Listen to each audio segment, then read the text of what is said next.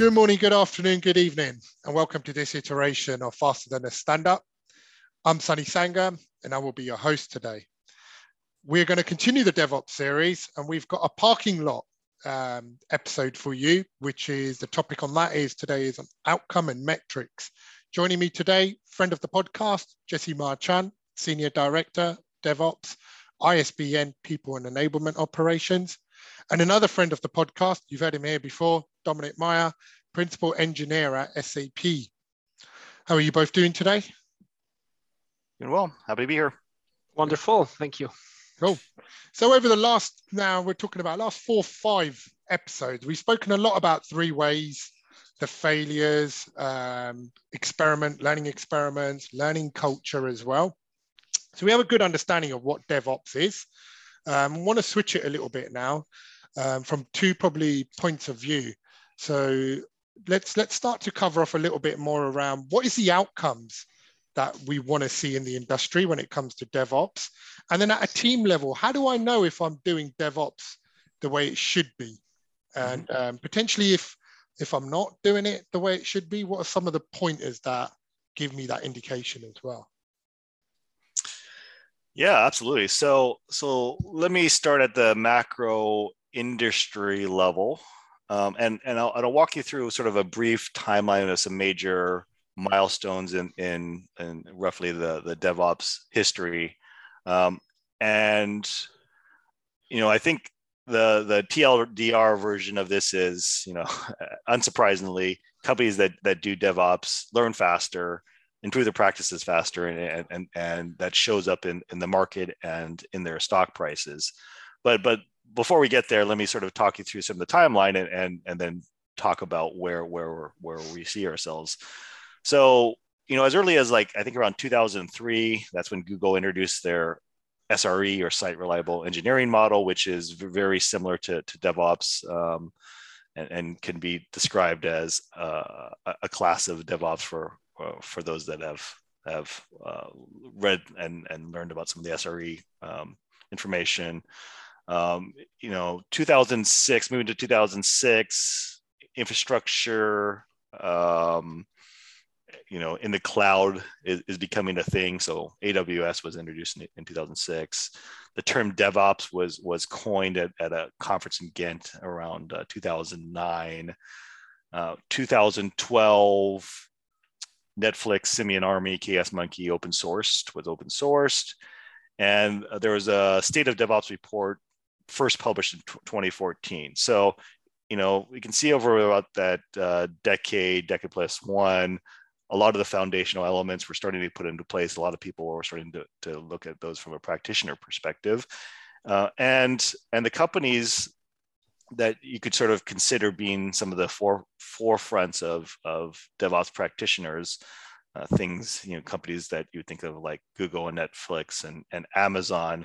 I mean, if you really look at their share price compared to other, other tech companies, uh, including ours, uh, you can really see some of, of the, really the, the vast differences in, in growth. And um, a slide I, I have and I like to talk about is, is sort of vastly out, out of date now because of the time and the stock market fluctuations. But, but you know, we're we're talking, you know, triple digit percentage changes compared to, you know, uh, over the same period, you know, um, teens and and and and and tens of, of percentile changes. So, you know, at at, at the end of the day, you can see that the ones that have done DevOps, there is a good, pretty good correlation with with uh, higher performance, uh, not only in the technical space, but as as a company and in the share price.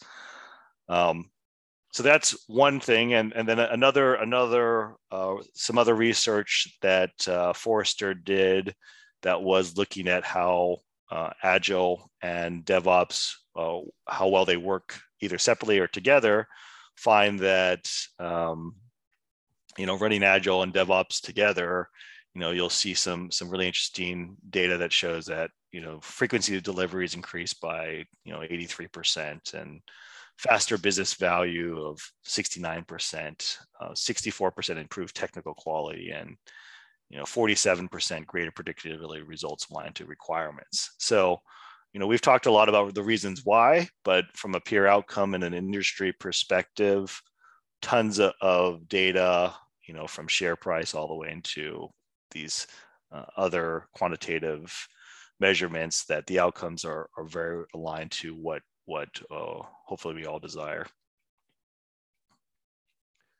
Yeah, I think for, for, I think here I would also like to add a point. Um, what we always try to uh, advertise is we do this for two groups, like for customer satisfaction, as Jesse said, like you see the stock price. When you are asked like who offers uh, great usability, you get the same five companies. When you ask like, hey, who has the nicest engineering blocks, like solves the problems most uh, sophisticated or smart, you get the same five uh, companies. Um, so you always get the same answers. And in the end, I think they just focus a lot on their customer. Um, and in a second layer, and I think this cannot be stressed enough, they focus also on the developer experience. And I think in there, then you can measure a million things. Um, what we personally li- uh, like the most about DevOps and the DevOps culture especially is the lead time to change. So is it called lead time to change? I need to like, mm-hmm. yeah, lead time yeah. for changes uh, mm-hmm. or like the, let's say the deployment frequency, there is this, uh, Um, most quote, like an often quoted uh, statement, which is like ten deploys a day. Um, again, if we look back to some episodes ago where we talked that deployment is not releasing, um, if you keep this in mind, like you can deploy ten times a day and have not released a thing. But I think these two in combination are our um, biggest uh, advert- ad- advertisement, right? So mm-hmm. we want to see what the customer wants and we want to deliver it within two days. And I think this is the big difference, right? You see the, for example, on Spotify, you see the, the like button changes every second day. One day it's a thumbs up. Let me see for today. Today it is a heart. Uh, next time you go, it, there is another button, and they constantly, like uh, literally every day, or maybe even A B testings, they try to see what the customer likes most. And I think mm-hmm. this is for us the, the biggest metric, like to, to react as fast as possible to something the customer requests or, or, or found as a bug. So yeah, this is for us the key, I mm-hmm. think. The question yeah. for you, Dominic, we- which like button do you like then on Spotify? I yeah, I'm from this group. I really don't I don't spend too much thought as long as I find which one it is. So today it is the heart. Um, yeah, I, I don't know why it changes. Maybe it's some form of testing, but currently the heart is there. So I would know this is kind of my means favorite. Uh, maybe in podcasts it's different, but yeah. I don't yeah. have a favorite. As long as a user, you immediately see what means favorite. Well, do you know what? I never picked that up on Spotify. Now you've said that, every time I look at the like button, I'll think of this conversation. Yeah, please. I mean, it, they oh, also sure. constantly change, like they show the lyrics now. So it's really an, like you always know what it is, but it, so to me, it seems like it constantly moves around. Yeah. yeah. And, and so, you know, I think you also, so Dominic, I think you made a nice transition into like what, what teams should think about. And you mentioned deployment frequency and lead time for changes and, and sort of the customer feedback. There's, there's also a really, really fantastic book for those that haven't heard of it. It's called Accelerate, uh, the Science of Lean Software and, and DevOps. And it's by Nicole uh, Forsgren, who's, who's, uh, Forsgren, who's, who's spoken here at, at S A P a few times. And I think those videos may, may be available. Uh, Jez Humble and, and Gene Kim, and and it really looks uh, uh, at a bunch of different data points to try to correlate what are the key metrics um, that define what an elite performer looks like from a DevOps team, and and two of those ones uh, metrics already mentioned: deployment frequency, lead time for changes. Uh, also, the other two are time to restore service. Uh, sometimes known as M T T R, uh, but basically how long does it take you to um, restore service when there's an incident or defect that impacts users, like an unplanned outage or service impairment, uh, or uh, and also change failure rate. So uh, what, what uh, percentage of your uh, changes you to introduce into production fail. So those are the, the four key metrics that, that that are very correlated with the highest level performers. They tested a bunch of different um, um, metrics, but these were the four that actually are, are correlated. And, and just for an example of what an elite level DevOps performer, and, and not everyone has to be, uh, not every team has to be elite, but you should have some idea of what, what type of level you do want to be at. But an elite level performer would, for example, uh, deploy multiple deploys per day and pretty much be able to deploy, or, and be able to, to deploy on demand. Um, lead time for changes would be less than one day. Time to restore service is less than one hour, and a change failure rate in, in you know, the zero to fifteen percent range. And those things are also, those metrics are also improving since this book have, has been out. That compares to like a low performer uh, deployment frequency once every month and once every six months. So if you think of monthly or quarterly or uh, annual deployments, that's uh, um, probably some area to, to work on. Lead time for changes between one and six months, time to restore service between one week and one month, and the change failure rate, forty-six to sixty percent. So you can see the, the vast differences and, um, and uh, between the elite and low performers. I think this comes as a package. Um, so what we need to maybe uh, reflect here is that you can never deploy an on-premise uh, product uh, ten times per day. Mm-hmm. um, no customer will say, yeah, happily to give you access to our stuff, deploy ten times a day, it's no worries.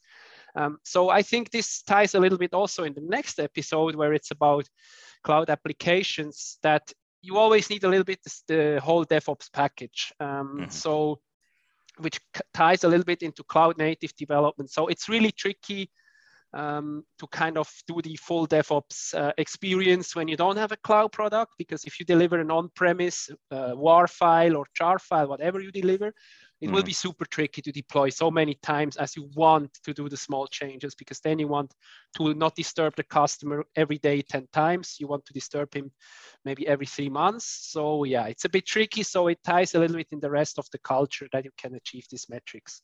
Yeah. Um, Something I would also like to point out here are two more things. Jess, you mentioned books. Um, we basically slam everyone the book onto their desk or virtual desk when they arrive. They can order it from Ariba. It's the, uh, the DevOps Handbook. Yep. It's, if you read this, and I can really recommend everyone to read it, you will need, you, you face, you face palm every second page. Um, you read like, hey, you should do A B C, and you're like, okay, I don't do this, I don't do this, I don't do this. Okay, next page, you should do D E. Okay, we also don't do this. Oh, we do it wrong. So it's really an uh, eye-opener mm-hmm. um, if you if you read this book. Something else on this uh, key metrics for elite performers that you pointed out is this, the whole package of DevOps that we just discussed. Uh, I jumped a little bit left to right, but I wanted to also mention the book because it's really a good input. Um, time to restore the service. So if you read on DevOps and kind of its key aspects or pillars, one of them is to have literally everything as code, or a lot of what you can to have it as code, to reduce mm-hmm. um, efforts of maintainability, to make it repeatable, scalable, and so forth. And I think time to restore a service is something you can really optimize when you have everything as code and version control, because then to restore a service means to revert one commit. Mm-hmm. So I really wanted to point this out because this sounds very difficult to do, how to restore, but if you reflect all the concepts of, of DevOps, you will have it as code. So to restore a service means actually just to revert. So I think this is also something where you can start. And and uh, one one other note for, for if you're a team that is still very on-prem focused, uh, yes, DevOps is, is much harder, but don't be scared. You can still do it, and it it's, will still bring you tons of values. Value. So this is DevOps is not only intended to be be cloud cloud based. To really be an elite performer in DevOps, you you must be just like you know having T or E-shaped skill sets. But uh, that that being said, uh, don't be scared. You, you can you can do it even on as an on-prem type of focus team. Absolutely. Cool. Good way to wrap up this particular episode. Unless there's any other topics we wanted to cover off on metrics and outcomes. I, I just wanted to point out two other metrics, which for us come to surface to the top every day. Um, so if we talk about testing and quality, I think what comes up as a key metric um, is coverage in any sort. Uh, either it's feature coverage, like that everything you deliver um, has, is kind of at least tested once, uh, preferably automatic, but can also be manual, manual test cases. Um, There is also the coverage of just line coverage as you know it. So this also increasingly increases immensely the quality. Um, so I think these two are also key metrics to take away, that you keep this in mind. Um, in the coverage, it's also addresses uh, feature coverage, also addresses the regression, right? If you made a mistake, you want to do the learning culture curve and you want to cover it prob- preferably with a test, right? Mm-hmm. So next time you don't do the same mistake again. And I think this is also a good metric, to have one hundred percent regression test coverage, because it means you learned and you will never do the same mistake again. Yeah. Or in this combination, at least. Code, code coverage is great. Um, I would I would say yes to all of those. I'm gonna I'm gonna throw in one one other tip. Um, please have the right culture and the right mindset around code coverage. Uh, don't just dictate a a, a specific uh, number or percentage. In, in my uh, In my experience, you, you could also incent some uh, bad behavior. It's you can write uh, a bunch of tests without assertions and and get your one hundred percent. Uh, so uh, you know, in the, in the wrong using the wrong way, that that metric uh, will become um, incent the wrong behavior. But it, it code coverage is, is very good when used in the right way, and uh, especially on new features and and regressions. Uh, but um, Um, yeah, this is know. a this is a perfect point. We once were asked, like, how many test cases do you have? Report your amount of test cases, and we tried to argue, and it was hopeless. So yeah, the real the the um, correct culture is really important. Thanks, Jesse. That's true. Yeah, it's it's uh, fun to say. Yeah, we're gonna have ninety percent test coverage on everything starting tomorrow, and everyone's like, well. Uh, Okay, I'll just write my test with no assertions. Yeah, write and... one test that tests ninety percent of the lines. Yep, we're we're we're yeah. good. Yeah. No, that's that. Don't do that, by the way. For our listeners who are maybe um, new to these metrics or haven't deployed all of these, based on your two's experience, which one would you say you our listeners could start with if they're absolutely brand new? Which one's a good one to start with? Or is there a good one to start with? Do they all tie in together? I mean, going back to those those full four key deployment frequency, lead time for changes, time to restore service, and change failure. Um, if you're thinking about DevOps, you should think about all of them. I, I don't know that there's one or the other that you should should necessarily start with. Try to look at all of them. The the way to measure um, lead time and and and deployment frequency is going to very much depend on your Um, pipeline uh, from from code committed out, out to deployment. So if you're using Jenkins or if you're using you know Hyperspace or things like that, I believe some of those things uh, are starting to be built in to be measured. Um, if you're using some other C I C D pipeline, those should be fairly accessible in terms of of, of how long each stage uh, or each part of the pipeline takes takes, uh, and then on the deployment frequency, obviously how many how often you do it. Um, Time to restore service, change failure rate, um, change failure rate. Again, you can you can you can sort of track by by you know how many number of deployments cause cause incidents, uh, and and probably P ones to start with.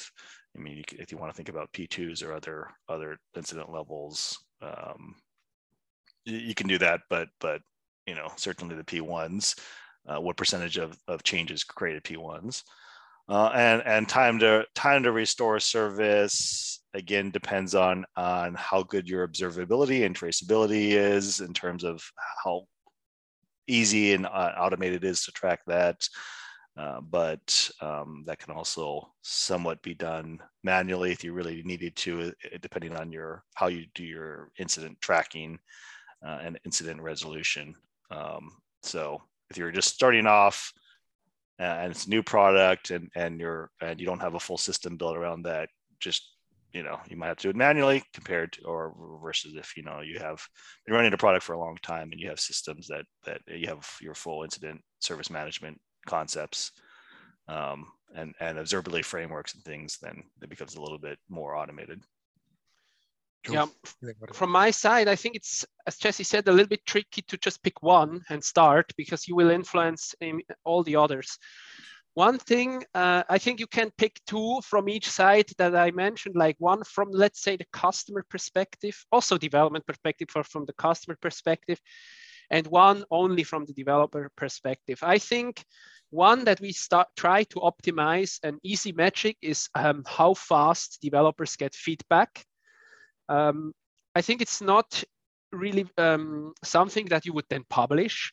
Um, it ties a little bit in how long, if I want to do, let's say I already do small changes, right? So the bigger your change is, the longer you will have to wait because like one, two, three people need to look at it. So I think it is important to strive for small changes from the beginning against your trunk, against the main branch. I think this is something one can try, right? I mm-hmm. make a pull request, maximum five files, maximum three hundred lines, not two hundred files and a million lines. No one will review it. The quality will be bad of the review. And those who will review it will look at it one hour and then say, looks good to me, because it's just annoying to review so yeah. many files. Yeah. So this is something for the devs uh, or yeah. for the engineers mm-hmm. where you can start, um, because then it will also go faster for your uh, change rate.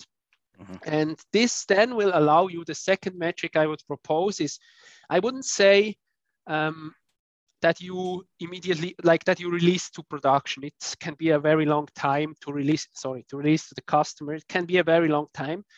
So the one thing that can also be measured is just from long, from how long it takes from, let's say, the creation of the user story or someone starts to work on it, until it had, has reached the main branch and it has been deployed.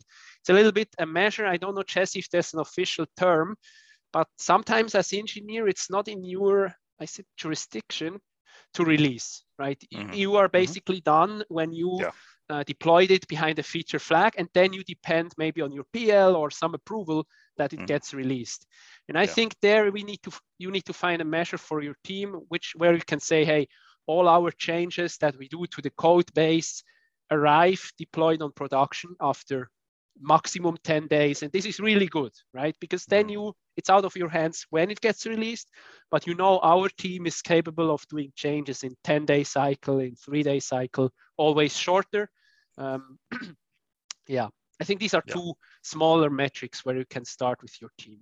Mm-hmm. Yeah, yeah, really. yeah. And, and bringing this back to to Agile for a second. I mean, just think of uh, a, a sprint. Are you able to plan, deploy, or sorry, plan, code, test, deploy all within one sort of sprint cadence? And and if not, that's another way of saying, well, how, how do we shorten those feedback cycles to, yeah. to be able to do that?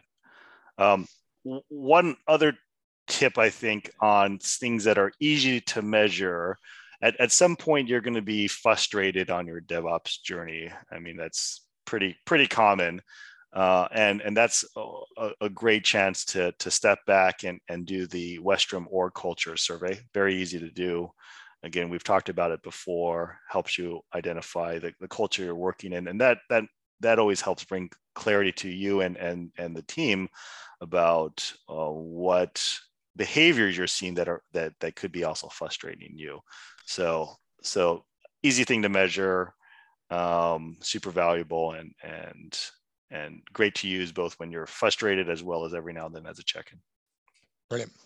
Okay, it's a great way to end this episode. I'm Sunny. I'm Dominic. And Jesse. Until the next iteration, you can give us a rating at your podcast provider, or shoot us an email at info at fasterthanastandup.com, or find us on Twitter at fasterstandup. Thanks for listening, and that was Faster Than a Stand Up.